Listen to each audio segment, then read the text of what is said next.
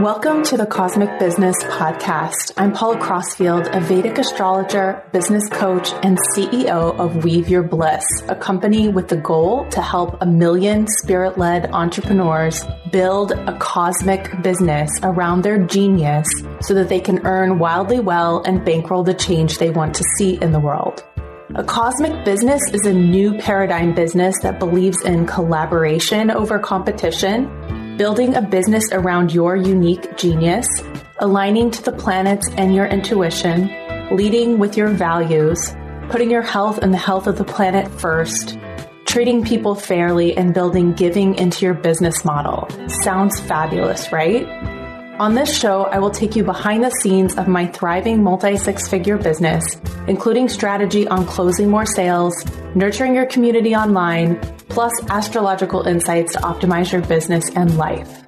We'll also feature conversations with spirit led business owners, creatives, and changemakers to inspire you.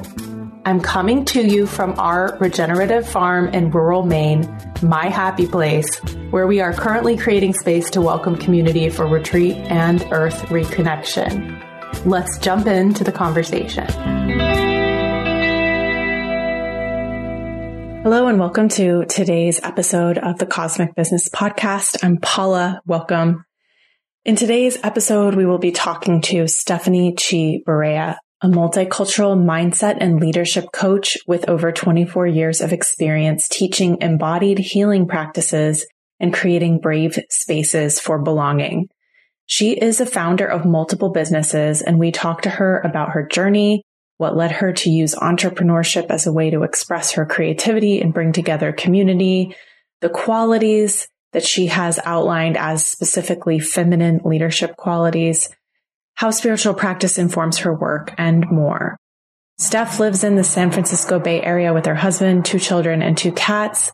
She loves to stay active through dance, yoga, surfing, hiking, and paddling, always seeking grace, strength, and confidence in relationship to nature. Steph holds a BA in biology from Columbia University and, and is both a practitioner and educator of the science and philosophy of Tantric Hatha Yoga an initiate of the Sri Vidya tradition, a 5,000 year old living wisdom tradition of the Himalayan sages. I think you will enjoy this episode. Before we jump in, I wanted to let you know that I've extended the early bird price for the vibrancy retreat in South India with me. That will be taking place November 12th through 22nd.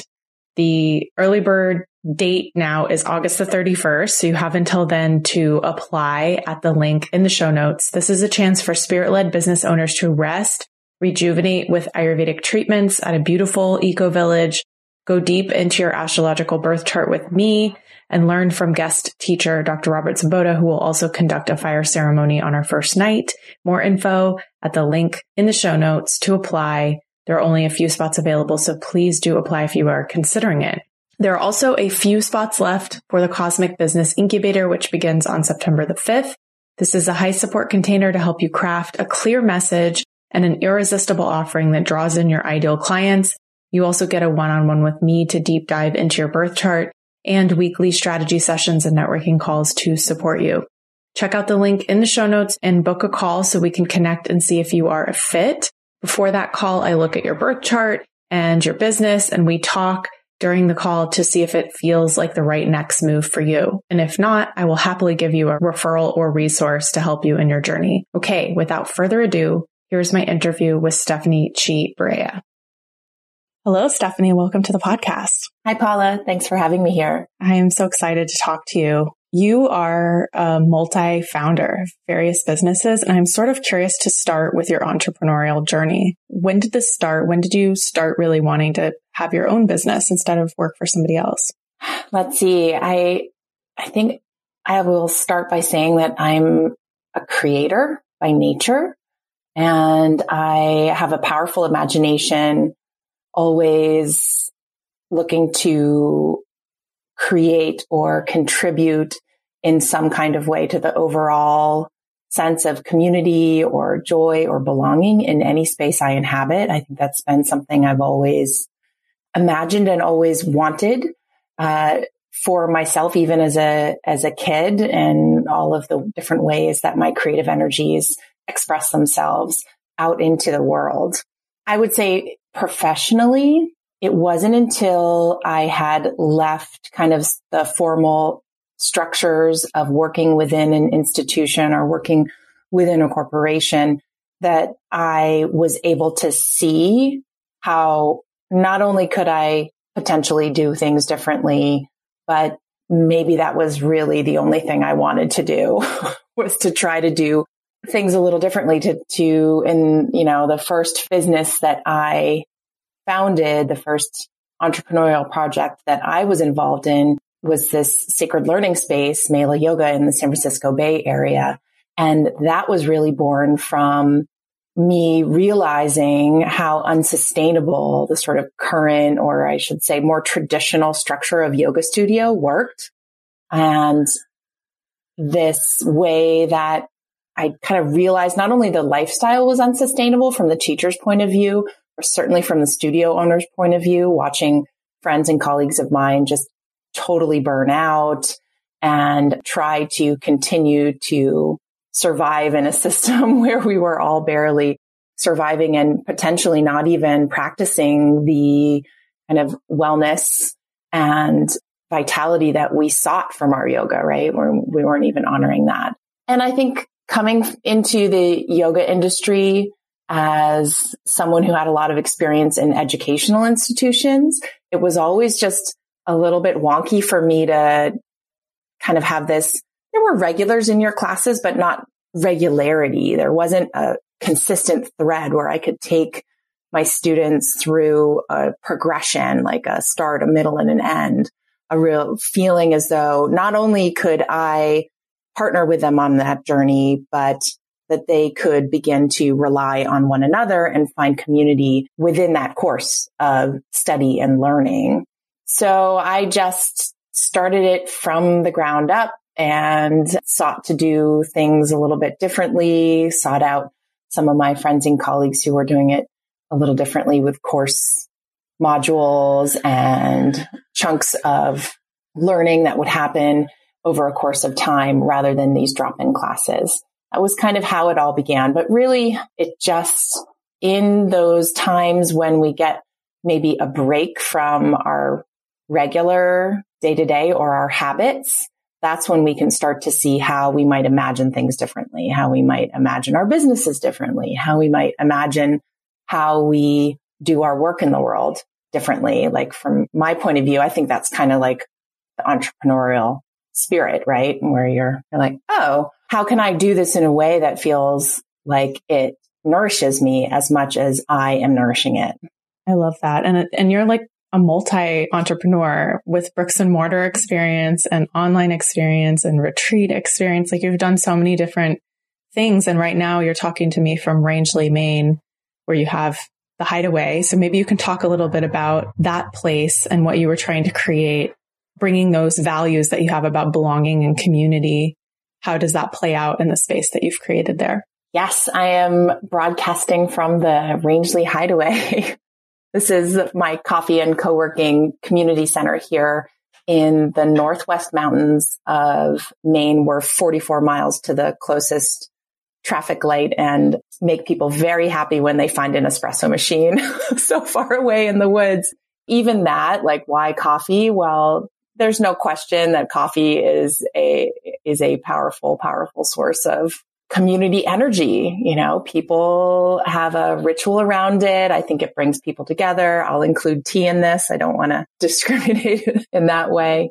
Hot beverages. Yes, absolutely something that brings people together for a kind of connection to not only one another, but to a space that I created kind of from the ground up. I would say that's what's so different about this business now a year old is that it really came from the ground up. We built the building and then put the business in the building. So this has been a really profound journey for me, even more so in terms of like that process of going from vision and aspiration into the nuts and bolts, the day to day, the what's the next action I need to take to build towards the vision I'm holding and how can I continue to remain flexible and open and curious and not let the work steal my joy not let the work steal my connections with my family and loved ones.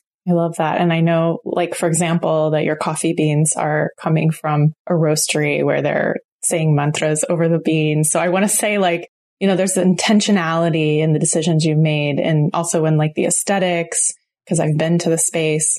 Can you talk a little bit about creating space, creating like both space where people can feel good, feel harmony, but also like this idea of creating like a sacred space or like a space where people feel good? Yeah, it's, it's that like how I would say the question that I kind of came into this endeavor here at the hideaway with was just like the same question maybe I went in to my projects back in California with the yoga studio or even some of my online programs, which is just like, how might I contribute? How might my community benefit from something that is new, something that is beautiful, something that is joyful, something that is potentially like surprising in that, that way that surprise can result in delight. I find that when we share those experiences in relationship to one another, whether or not I know you personally or not, you know, when you see an adorable little puppy with strangers around, everyone's just, you know, that, that sh- shared sense of joy really and love, honestly, is the connection that brings us real value when we are sharing in person space together.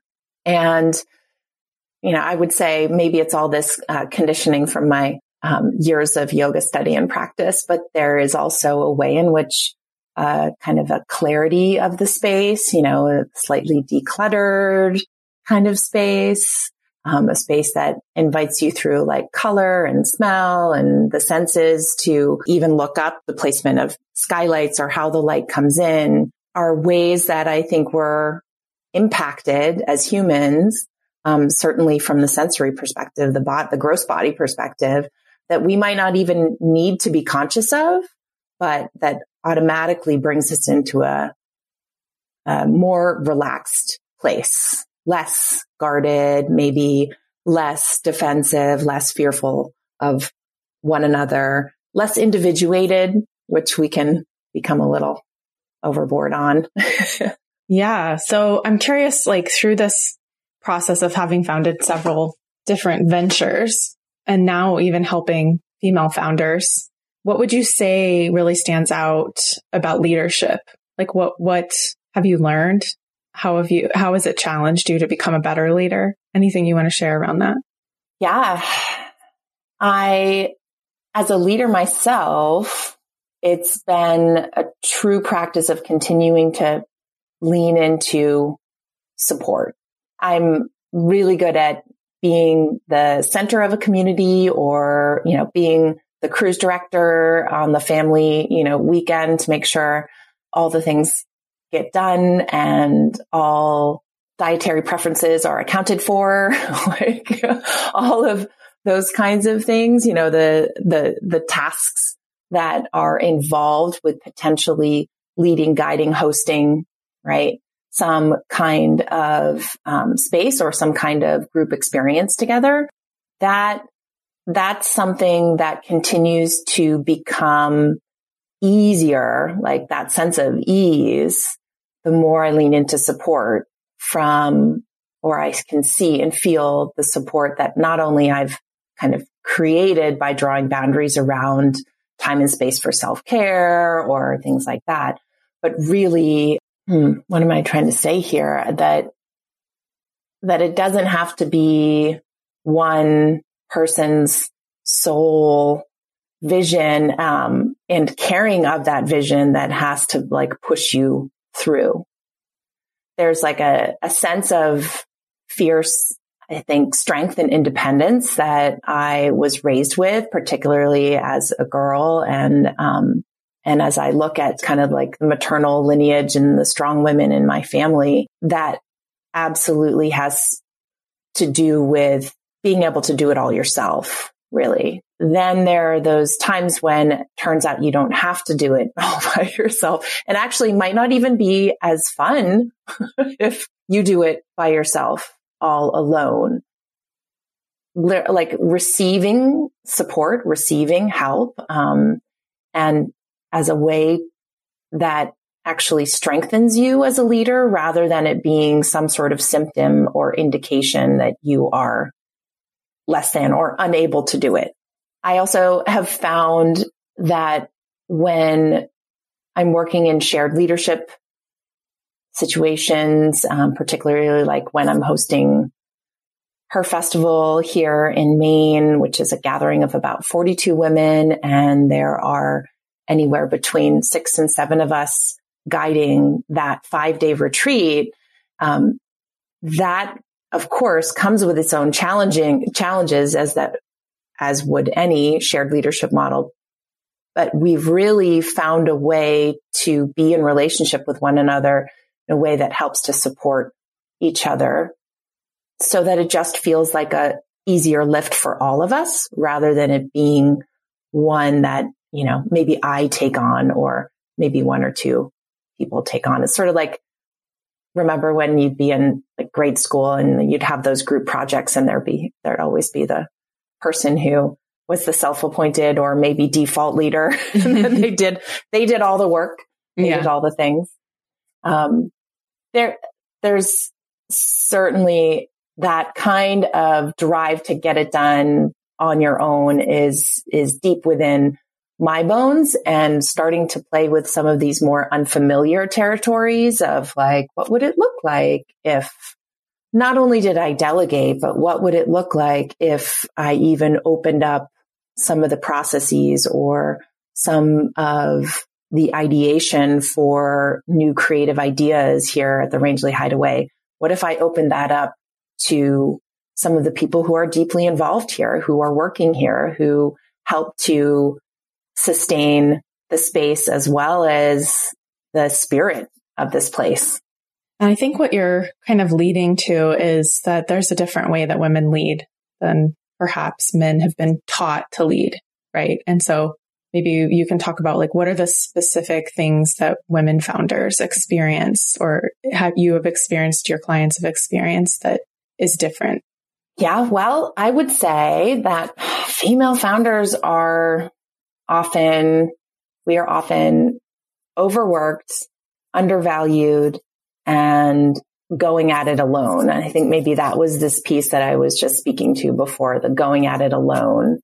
Maybe because what you hold as a vision or what you want to do is not part of the status quo. Maybe it is you feel that you're alone in it, um, in that you don't have the resources you need to get started or to grow or transform in a way that you would otherwise want to. Those kinds of limiting factors, I, I think are deeply entwined with some of the limiting beliefs that we as women hold within kind of a, I don't know, a 4,000 year history, right? Of potentially forgetting, not remembering, not knowing these different ways of being ways of being that maybe involve a little bit more of um, a little bit more collaboration, as I talked about, sharing power rather than a dominance models and allowing time for deep rest and integration to allow for there to be a, a natural rhythm to our creative cycle. so that we, you know, create, we output, we have these periods of time when we're in like the doings. And then there is this time sort of like Shavasana at the end of the yoga class where you can maybe take some time to integrate, to digest, to assimilate, starting to honor those kinds of cycles rather than this model of productivity that I think you were talking about this, where it's just the rugged individualism and this myth that we gain our worth or we earn our worth by doing. Mm. Yeah. So you kind of started speaking to some of these like feminine business or, or you know, feminine leadership qualities. I think we've talked about that several times. So maybe you can give some more examples if you want, like how women bring different qualities to the table or like a feminine approach to leadership differs. I think we're talking about it, but I would love if you have any other examples for people. Yeah, I, feminine leadership capacities are not necessarily, right, only limited to inhabiting women or being wielded by women. These are capacities that any of us could potentially practice and learn. You know, my work is focused on women because it's a convenient categorization at times. my work is focused on women because I, I am one. I know my own experience of living as an embodied woman and a business owner in this world and the challenges that I face in terms of finding that support that I talked about among other women. So much of our condition, conditioning culturally is one in which we are competing with one another. We're ranking ourselves against one another. We're looking for those ways in which we are better than, or we are stuck in the play, all the ways in which we are less than. I believe there's a lot of healing that still needs to be done in and among women and how it is that we hope to kind of shift workplace culture, how it is that we hope to shift the way that some of these systems and structures of business have otherwise dominated things for quite some time now. So, you know, first and foremost, I, it's got to be vulnerability. We're all so defended. We're so protected and in fear of one another. And takes a lot of courage to release that fear and come out of that place where we are really separate from one another because it can sometimes feel much safer to be separate from one another and come back into a place where we are willing to kind of drop those defensive structures, drop our armor and allow ourselves to be seen and heard and allow ourselves to see and hear others. It's got to start there. I know Brene Brown's done a lot of work on, on this and research on it. I wholeheartedly believe that vulnerability and, and leading with that, no matter what space you're inhabiting, even in relationship to yourself, is a key piece of this um, shift towards more feminine leadership capacities, kind of taking on a prominence and a strength. Because a lot of it, a lot of times we call them the soft leadership skills, right? But takes a lot of strength to be soft. It takes a lot of strength to be vulnerable. I know that firsthand because I also struggle with being seen, heard, and, and visible as a woman. Being seen and heard and visible in the public is a vulnerable place to inhabit. In our work together too, I've heard you talk about abundance focused leadership, like that there's enough for everybody. And that speaks to that collaboration piece too. Um, like being willing to share your stage. I feel like I see women do that a lot, being willing to lift others up being willing to give back to our communities and to people in need. I really feel like those are, are kind of feminine leadership beliefs, wouldn't you say?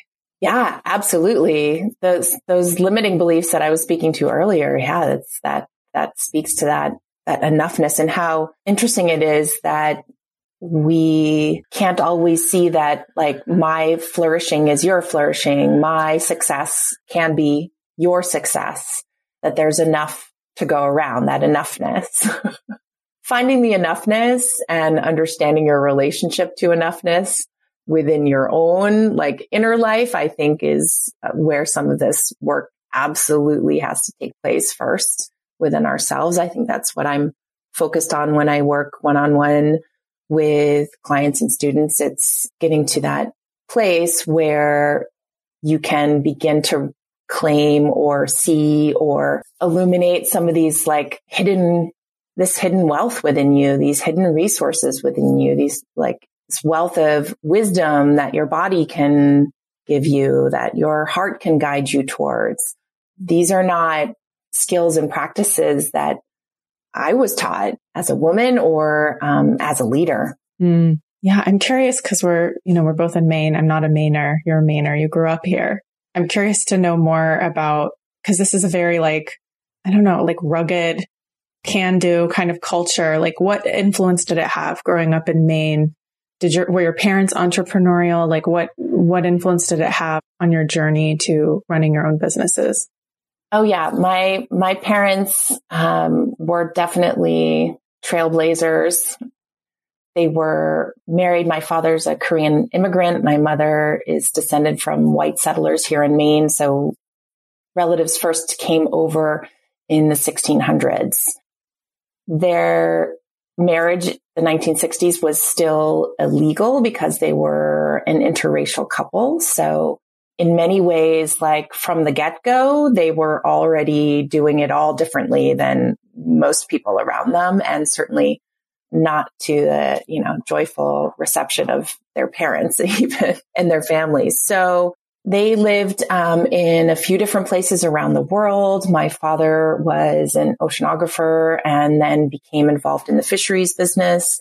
They landed back in Maine where um, they purchased a wharf on the waterfront in Portland and began to run in a fisheries business, a global fisheries business out of there, importing and exporting um, fish and seafood.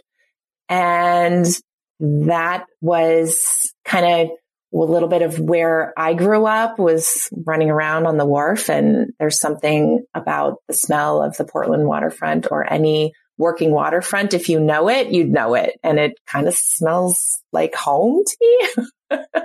and I would say work ethic, ethic was definitely drilled into me. There was, you know, a way that I learned to do for myself um, in some ways and by just kind of like following uh, the modeling of my parents and really that like their out of the box marriage, their out of the box way of building family and choosing to do it in Maine really was a, a powerful force in my life for, for giving me, I think, more permission to be more creative in all that I endeavored to do academically or otherwise.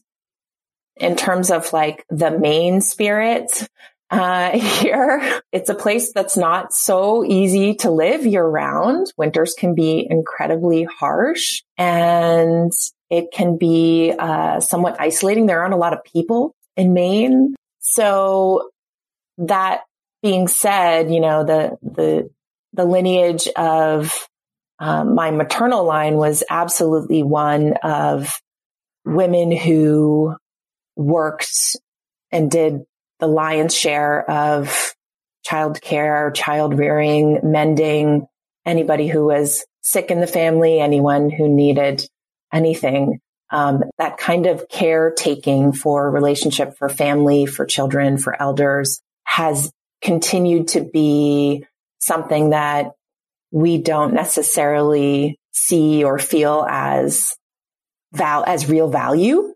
Many, many of us who do that kind of work, it doesn't necessarily come with a paycheck with it or with any kind of like celebration or gold watch after 20 years or anything like that.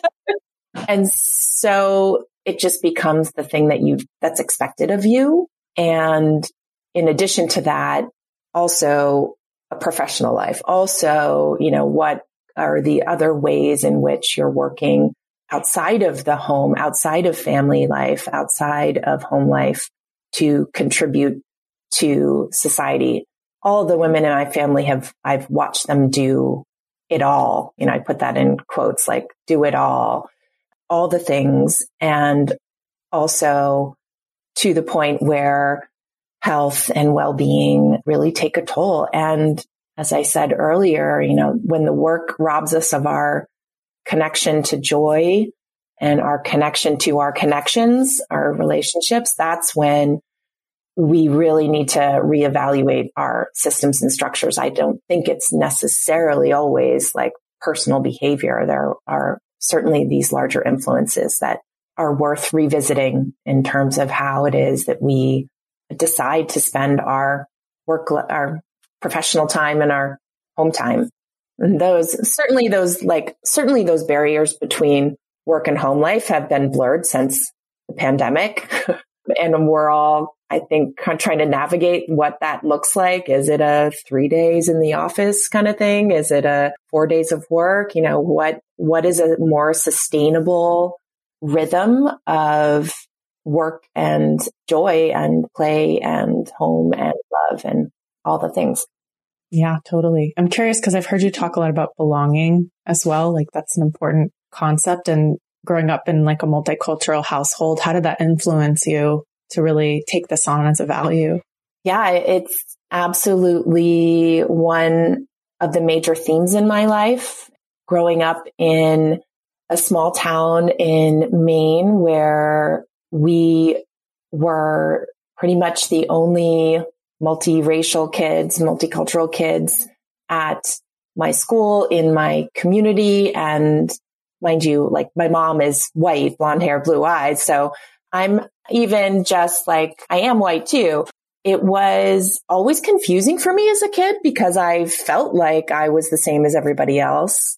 Um, it felt culturally like I was in the right place because this is all I knew. Uh, I didn't really know a lot of Korean culture. It was not really something that was near to me, um, other than through my father, who also um, passed when I was nine. So, so much of my identity was embedded in this community of which I never really truly felt like I belonged to the kind of dehumanizing language and the, and the othering, you know, whether or not it was, you know, meant with ill intent or not really shaped my idea of myself as someone who just didn't belong. I was like destined to a life on the land of the misfit, the island of the misfit toys or, or something like that. And so I, I would say pretty early on, my solution, my adaptation, I should say, um, to a lack of belonging was to actually create space for others to feel that. A deep sense of empathy for sure, which helps, I think, and continues to help in my work as a founder and a leader. And the mindfulness of, of language, the words we choose, and also uh, kind of compassion for when the language is not perfect or there um, that others may use. But space for belonging is then I, I'd say one of those threads that's just continued through all of the work that I did when I was in the corporate world, when I was an educator in the schools, when I was running a yoga studio and, and certainly here in this coffee shop and community center, having a place where you feel as though you are greeted and received with humanity and kindness is something that is just always something I've always sought out. And as a result, found out that I was creating it. Yeah. I know you use the term brave spaces, and I think that's kind of what you're talking about. Is that right? Yeah, absolutely. We can't guarantee any one person's psychological safety. Um, even, you know, when I'm leading retreats or when I used to lead yoga teacher trainings, there's no way to guarantee it because I don't know all of the individuals in any given place well enough to know all of their stories and all of their life experiences and, and what has brought them into a place that then makes them feel as though they are unsafe. I just can't guarantee that. I don't know that any leader can guarantee that. There are ways in which we can acknowledge and manage and create containers and, and, and norms that help us into that place. But I think what's been like missing most in leadership culture is are these spaces where we can actually have difficult conversations where it just, it's not, you know, we're all so cornered off in so many ways in terms of our beliefs or where we are in a polarity that we've like lost that ability to allow for the room for repair, room for saying the wrong thing, doing the wrong gesture, but that there has to be a little bit of space for grace, a little bit of space for grace. That's what Brave Space really gives me and what I hope that it offers up to others because it's only through our more vulnerable shared stories, our experiences that we can begin to have a greater understanding for one another. And then ultimately those places where we share commonality, places where we can come together towards unity rather than separation. Yeah, that's wonderful. Thank you for sharing. Can you share a little bit about how you're working with female founders too? Because you're actually like coaching them and giving them support around these things, right? Yes, I love my one-on-one coaching clients. I really get a lot out of the one-on-one relationship I always have. It's part of what drew me into the yoga tradition and the trainings that I went to was that it was more of a prescriptive practice, right? You know, when it can be a true journey of that individual, their unique circumstances, exactly where they're at and helping to empower women through these times of accelerated growth and transformation is something that I continue to truly enjoy. And I'd love to inspire and uplift women into action, you know, from that dreaming stage into the doing stage, um, in terms of what it is that they want to add. What is the next step? What's the next dimension what is the next way in which we want to stretch ourselves to continue to claim more capacity for joy, more capacity for for spaciousness, more capacity for tending to our relationships and our ecosystems. Beautiful. So you and I both love chanting. so I want to ask you about the the role that mantra plays in your business. Ooh, the role that mantra plays in my business. It's so much a part of me and my business is so much a part of me. I guess it's just part of this greater coherence. And maybe that's like where I should start with this. My theme for the lunar year of 2023 is coherence. And it, and I love this word because it really speaks to this way that I like to work with other women too, where we're looking at all of the competing priorities. We're looking for all of the different threads of personal and professional work and life and finding a way for it to exist in a more harmonious, more coherent orchestra, right? More coherent way of being and doing that doesn't feel so fragmented and so much like these things are competing with one another. So coherence for me really started to become a palpable thing in my life when I started working with chanting on a daily basis, I would say. Chanting for me is a way to move my mind and my body and my heart, like all aspects of my bodies and to that place of coherence. The mantra that I chant out loud every day is this uh, cluster of 15 plus one mantras, the Sri Sukta.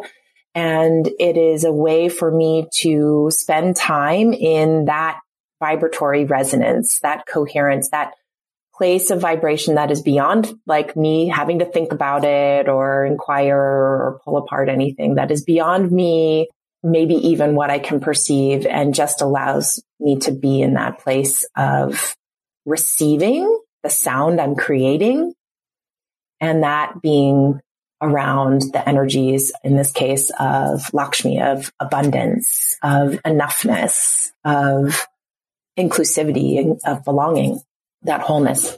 So that, that happens for me every day is the, is that kind of chanting. And absolutely as a result informs how it is that I show up at work each day.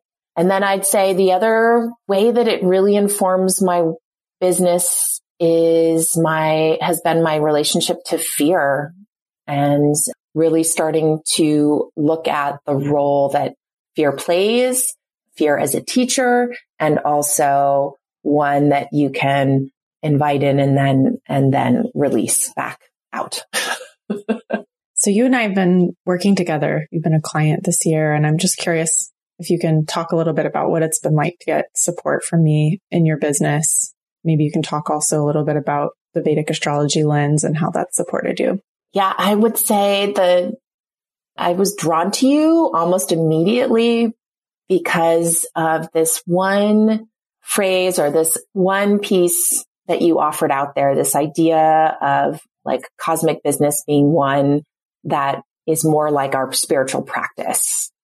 And to approach our business with that kind of love and devotion and also to approach that practice as one that's allows for adjustment and that space for grace we were talking about and that kind of permission to maybe have it look a little differently than what we had, you know, releasing the, the fruits, releasing a little bit of those expectations, you know, engaging in the practice for, because there's something to be revealed.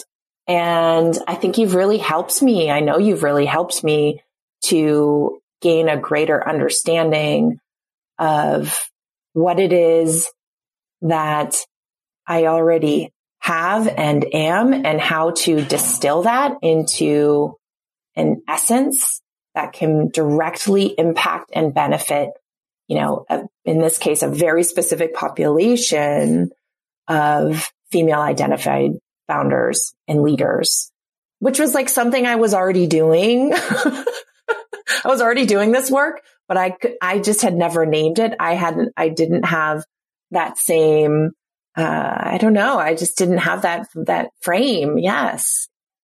I would say that's one of the major ways that I've benefited. Your astrology continues to surprise and delight me because it helps me not to take things so personally.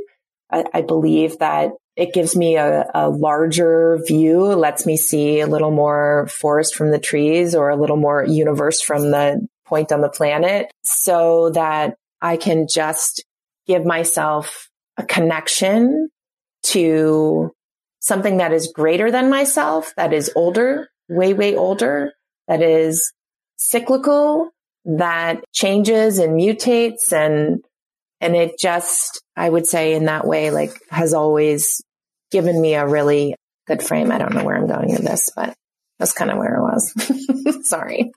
No, it's great. I mean, I'm looking at your chart over here as you're talking. We've talked a lot about being in Saturn and, uh, you know, it can be hard for a business owner because Saturn's so constricting. It causes you to, like those fears you were talking about, it, it elevates the stuff that we need to look at and that can sometimes get tiring because it's like, okay, now this, okay, now this, you know, so maybe you can just talk about like how understanding yourself to be in that, that period has helped you to kind of grapple with those pieces that can be really, you know, bitter or disappointing about being in Saturn. it can be all of those things. Well, I've reframed it as this, you know, insistence about on precision. It feels a little bit like that. Like it's as though some of these perceived obstacles that show up are just a lovely invitation to kind of pause, see, look at it, maybe understand something about it, and then decide whether or not there's an adjustment that needs to be made or which probably there is. And even if it's just, you know, just moving the picture frame two degrees over, that I think it's really helped me hone my ability to work more precisely, if that makes sense. No, it does. I love that word like. precision over perfection because Saturn can get us constricted into trying to do things perfectly and get it just right. And then as a result, we don't let things get out of our hands or we obsess about it if we do. You know, it, it, causes that kind of constriction with the mind. But precision is a different thing. It's more like I'm doing the best I can and paying attention and it's yeah. it's going out. It's things are still moving, but I'm trying to be as precise as possible. You know what I mean? I would say it's also really helped me with my relationship to impact. I think as a founder and a leader, you know, I I have this deep desire to have really lasting, powerful impacts for the greater good, positive impact in my community and in my relationships.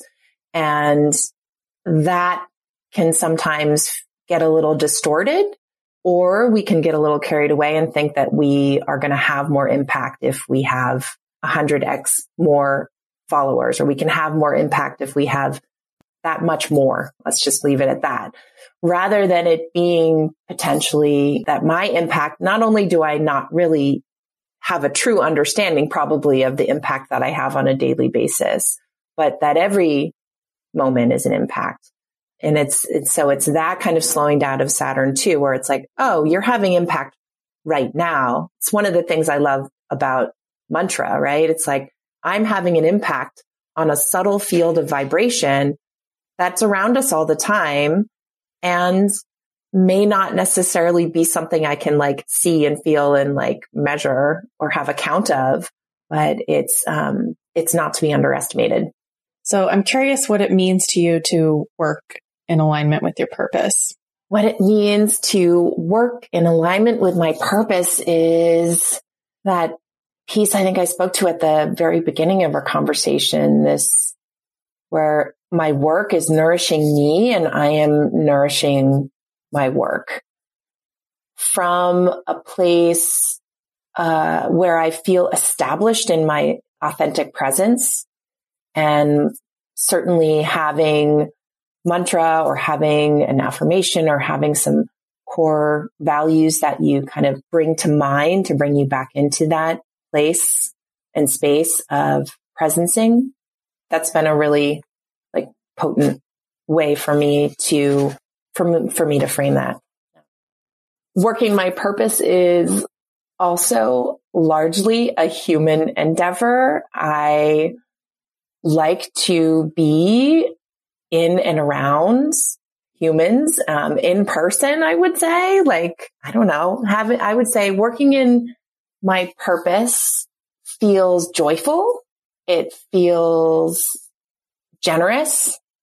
You know, there's a kind of feeling like my work is nourishing me and I'm nourishing my work. Living into my purpose working in my purpose. It's not just living into my purpose. You're talking about working in my purpose. Either or. So it's, it's really like, what does that feel like? What's the quality of that from your perspective? Yeah, it feels like I'm living in my core values. You know, it feels light, not always, but I would say, you know, 50, we're 51%. We're pretty good.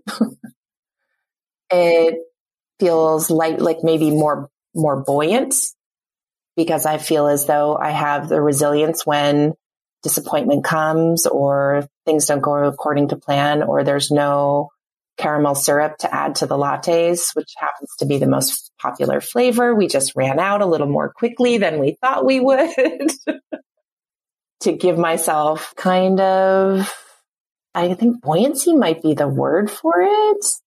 Like that ability to recover more quickly and come back um, and not to fall into despair or disappointment or frustration. Not that those aren't valid feelings. It's like, how long do I stay there? Um, I know if I'm really working in my purpose, I don't stay there for long. There's a, a remedy that I can put together, you know, with a oh, an hour and a half walk in the woods or some time, you know, with the lake. There's a way that I can come back to myself more quickly when I know that my work is aligned with my purpose. Thank you for that. Yeah. So I have a few rapid fires for you. Are you open to that? Sure. So what is one piece of advice that has really helped you in your life? okay, I think I've told you this before, but it's got to be this piece of advice that my Sanskrit teacher gave me probably 10 years ago, which is participate, don't perform. As a trained performer, I was a trained dancer, trained musician, I'm trained model. Like I was sort of, I had a lot of training around performing. It's been a really profound thing for me, not only in my own chanting and personal practice and spiritual practice, but really this idea of how it is that I show up in a room, how it is that I choose to inhabit any space, any role that I find myself in, in my work life, in my home life. What are the ways in which we can move towards that, towards that perfectionism, you know, the tendencies that I have towards a perfect performance rather than it being this perfect participation where I understand that my value, my contribution comes from my being, my essence. It doesn't have to look or be or ascribe to a certain predetermined role or expectation. Or it doesn't have to be earned, it sounds like as well. Or it doesn't have to be earned. Yeah. Thank you for that. I think that's really helpful for people. So my next question is, do you have a morning routine? If so, what part is non-negotiable for you? Well, coffee is not negotiable. No, that's part of it. Certainly. Silent mantra, absolutely is non-negotiable every morning before I even uh, get out of bed actually, before I even move from the sleeping to the waking world. Sort of care of the physical body in the morning in really great ways, whether it be like tongue scraping is absolutely non-negotiable. I can't imagine my life without tongue scraping. I don't know how I ever did it before. And the, this another practice of Agnisar, really just like working to get myself fired up for the day, really feeling as though I can move into my day from that resourced place that we spoke about, from that place where I'm attuned to some of these energies of abundance and and prosperity, starting my day there rather than in the less than space. So what are you reading right now? Or is there a book that you would recommend that has meant a lot to you? Yeah, I would say what I'm reading right now is I keep going back to Atomic Habits by James Clear. This message for high performers like me, right? Around this, around consistency over intensity, which is a largely more feminine capacity, right? This way of working through um, periods of high intensity that way. In terms of a book that's meant a lot to me.